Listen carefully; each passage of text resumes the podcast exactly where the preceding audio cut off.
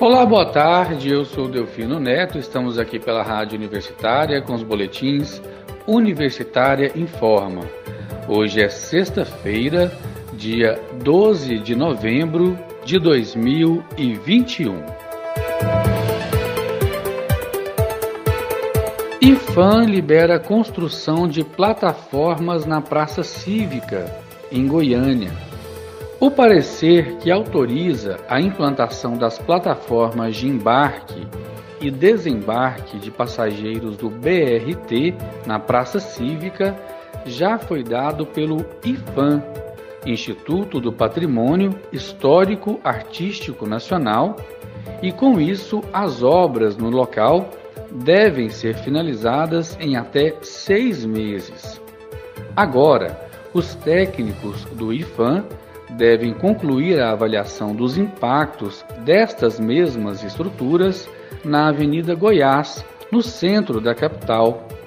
As obras foram paralisadas na Avenida Goiás, esperando justamente os laudos do Instituto.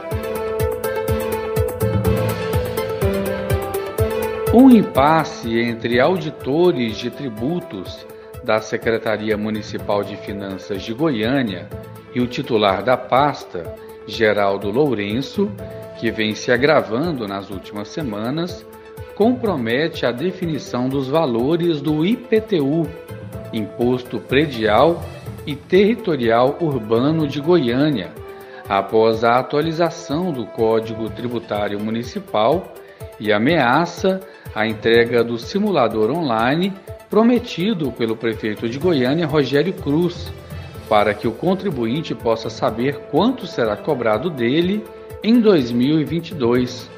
O fato é que o IPTU vai aumentar a partir do ano que vem. Reitoria da UFG diz que vai buscar uma forma de exigir a comprovação da vacina contra a Covid-19 no retorno das aulas presenciais na instituição. Em entrevista ao programa Boa Semana UFG, a vice-reitora da universidade, professora Sandra Mara Matias Chaves, afirmou que o Conselho Superior da instituição, CONSUNE, já deliberou e a reitoria estuda uma forma de exigir a comprovação da vacinação completa contra a Covid-19 de estudantes, professores e servidores para a volta segura das atividades presenciais na universidade. A entrevista foi concedida a mim no último programa Boa Semana UFG. Vamos ouvir. Professora, na semana passada, o ofício enviado para a Universidade Federal de Goiás, para a Universidade Federal de Jataí e também para a Universidade Federal de Catalão pede a implementação imediata do passaporte de vacinação contra a Covid-19 para professores, servidores técnico-administrativos e alunos durante o retorno das aulas presenciais nas universidades. O que a reitoria da UFG vai fazer diante dessa solicitação? Bom, Delfino, a, a, reitoria, assim como o Conselho Universitário, que, se, que já se manifestou favorável a, a, esse passaporte, a reitoria também é favorável, né? porque isso assegura um pouco mais né, a tranquilidade para o retorno das atividades presenciais, é, quando a gente tem né, a garantia de que a maioria das pessoas já, já está vacinada e que nós podemos gradativamente ir retomando as nossas atividades. É, na verdade, é, isso não foi ainda apreciado pelo Conselho Universitário. O Conselho Universitário, claro, se manifestou favorável, mas o que a gente precisa é viabilizar a forma de fazer essa cobrança observando os preceitos legais. Né? Então, nós estamos na busca desses mecanismos de maneira que a gente possa resguardar a nossa comunidade universitária, e é claro que esta é uma das nossas grandes preocupações. A gestão sempre colocou que é, nós atuaríamos né, nessa pandemia e agora nesse retorno gradativo das atividades presenciais, observando três pilares fundamentais para nós, né? e é claro, para toda a comunidade universitária. A saúde da nossa comunidade, a preservação da saúde da comunidade universitária, o tratamento isonômico né, de todas as pessoas, especialmente dos estudantes, e a qualidade das atividades desenvolvidas, que é marca da UFG. Então, todas as ações que estão sendo previstas, elas se, embasam, elas se embasam e se fundamentam nesses três pilares. Nesse sentido, o passaporte né, passa por essa questão de preservação da saúde da comunidade universitária. É um ponto nosso de discussão e de preocupação e como eu disse, nós estamos analisando e buscando formas para viabilizar a cobrança do passaporte. E dando continuidade à vacinação contra a Covid-19, a Secretaria Municipal de Saúde de Goiânia segue aplicando nesta sexta-feira a primeira dose do imunizante em adolescentes de 12 a 17 anos e na população geral acima de 18 anos nas salas de rotina do município.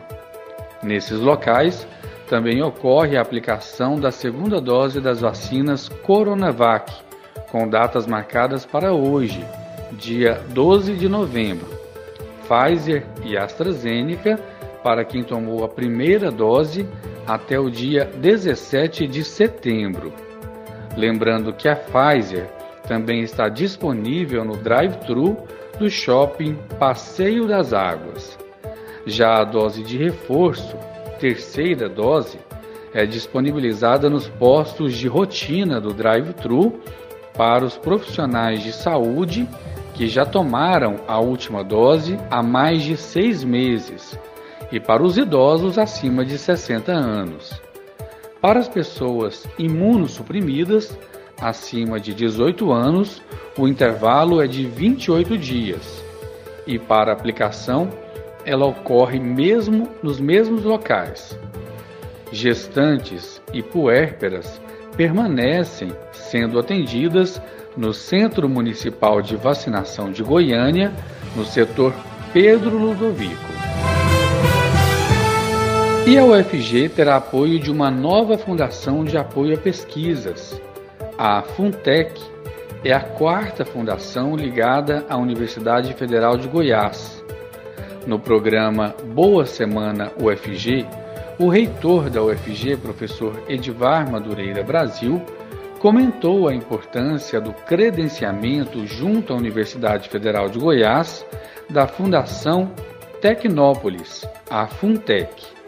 Vamos ouvir a entrevista com o reitor. Reitor, o CONSUNE, Conselho Superior da Universidade Federal de Goiás, aprovou o credenciamento de uma nova fundação na UFG.